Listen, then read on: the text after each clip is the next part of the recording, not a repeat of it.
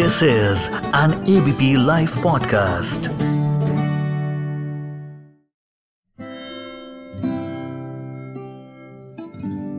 यार, बड़ी बहन और छोटा भाई, एक साथ एक स्कूल में होना तो ये किसी श्राप से कम नहीं है।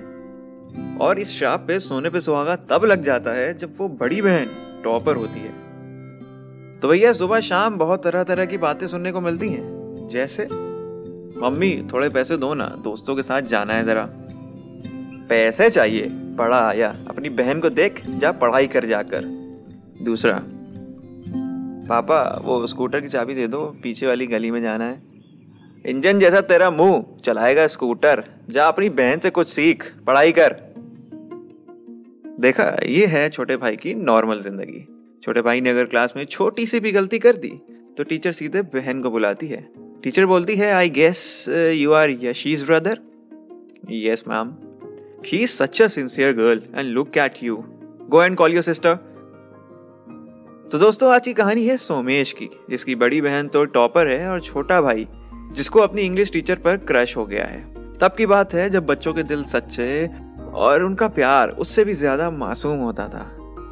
अब कैसे सोमेश अपने दिल की बात अपनी टीचर तक पहुंचाएगा, ये आगे की स्टोरी में पता चलेगा।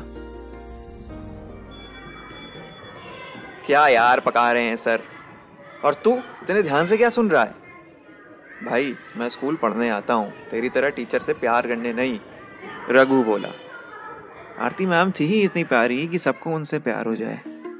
उनकी वो प्यारी आँखें घुंघरेले बाल, माथे पर बिंदी और उनकी वो बंगाली साड़ी उनको एकदम सबसे अलग बना देती थी। बेल बजी और रवि सर क्लास से चले गए। अब मुझे इंतज़ार था आरती मैम का। क्लास में आरती मैम ने आते ही बोला, सोमेश कम विद मी मैंने रघु से बोला, देखा, मैडम भी मुझे ही पसंद करती हैं। इतने सारे स्टूडेंट्स में उन्होंने मुझे ही क्यों बुलाया? दरअसल मैडम ने स्टाफ रूम से कॉपीज के बंडल को क्लास में लाने के लिए बुलाया था। स्टूडेंट्स ये लो अपनी कॉपीज आज मैं जो पढ़ा रही हूँ, इसमें कॉपी कर लो और वापस से मुझे कल करेक्शन के लिए दे देना। हाय, कितनी अच्छी लगती है मैडम जब ऐसे बोलती हैं। जहाँ मेरे दोस्त स्टिकर्स और पावर रेंजर्स के मॉफर्स कलेक्ट करने में लगे थे, वहीं मैं इंटरनेट कैफ़े में जाकर how to impress my teacher के तरीके ढूंढ रहा था। मैंने बस डिसाइड कर लिया था कि शादी करूँगा तो आरती मैम से ही करूँगा। पढ़ाई की भी कोई दिक्कत नहीं होगी स्कूल जाने की भी कोई ज़रूरत नहीं। आरती मैम मुझे बढ़िया घर पर ही पढ़ा देंगी। अब बस मैडम को अपने दिल की बात बतानी थी। मैंने रघु से बोला, भाई, आज मैडम को अपने दिल की बात बता ही दूँगा। रघु बोला, क्या प्लान है फिर?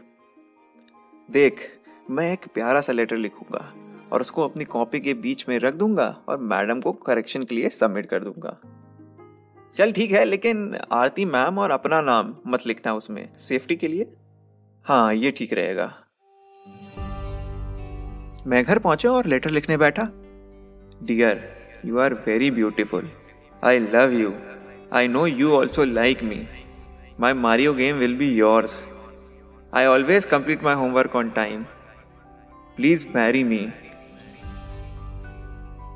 ये मेरा लेटर था मैंने अगले दिन लेटर के साथ अपनी कॉपी मैडम के आने से पहले उनकी टेबल पर रख दी और मैं वॉशरूम चला गया जब वापस आया तो मेरी कॉपी के ऊपर लंबा सा बंडल बन चुका था मैंने अपनी कॉपी फिर से नीचे से निकाली और ऊपर रख दी good morning ma'am set down children and Mansi तुम कल नहीं आई थी ना?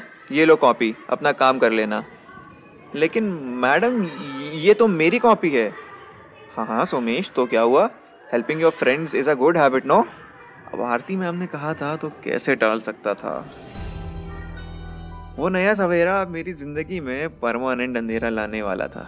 मुझे शायद ज़रूरत थी एक दूसरे नए स्कूल की. बचपन वाला मासूम सा प्यार तो मिला नहीं, मिला तो कुछ पंद्रह दिन का सस्पेंशन और घर वालों की गालियाँ। आप भी अपने स्कूल के प्यार की स्टोरी शेयर करिए। क्या पता अगले एपिसोड आपकी स्टोरी पर हो। मोहम्मद अरशद के नाम से आप मुझे इंस्टाग्राम पर ढूंढ सकते हैं। फ़िलहाल के लिए चलता हूँ, मिलता हूँ एक और एपिसोड के साथ। तब तक के लिए अपना ध्यान रखिए। Thank you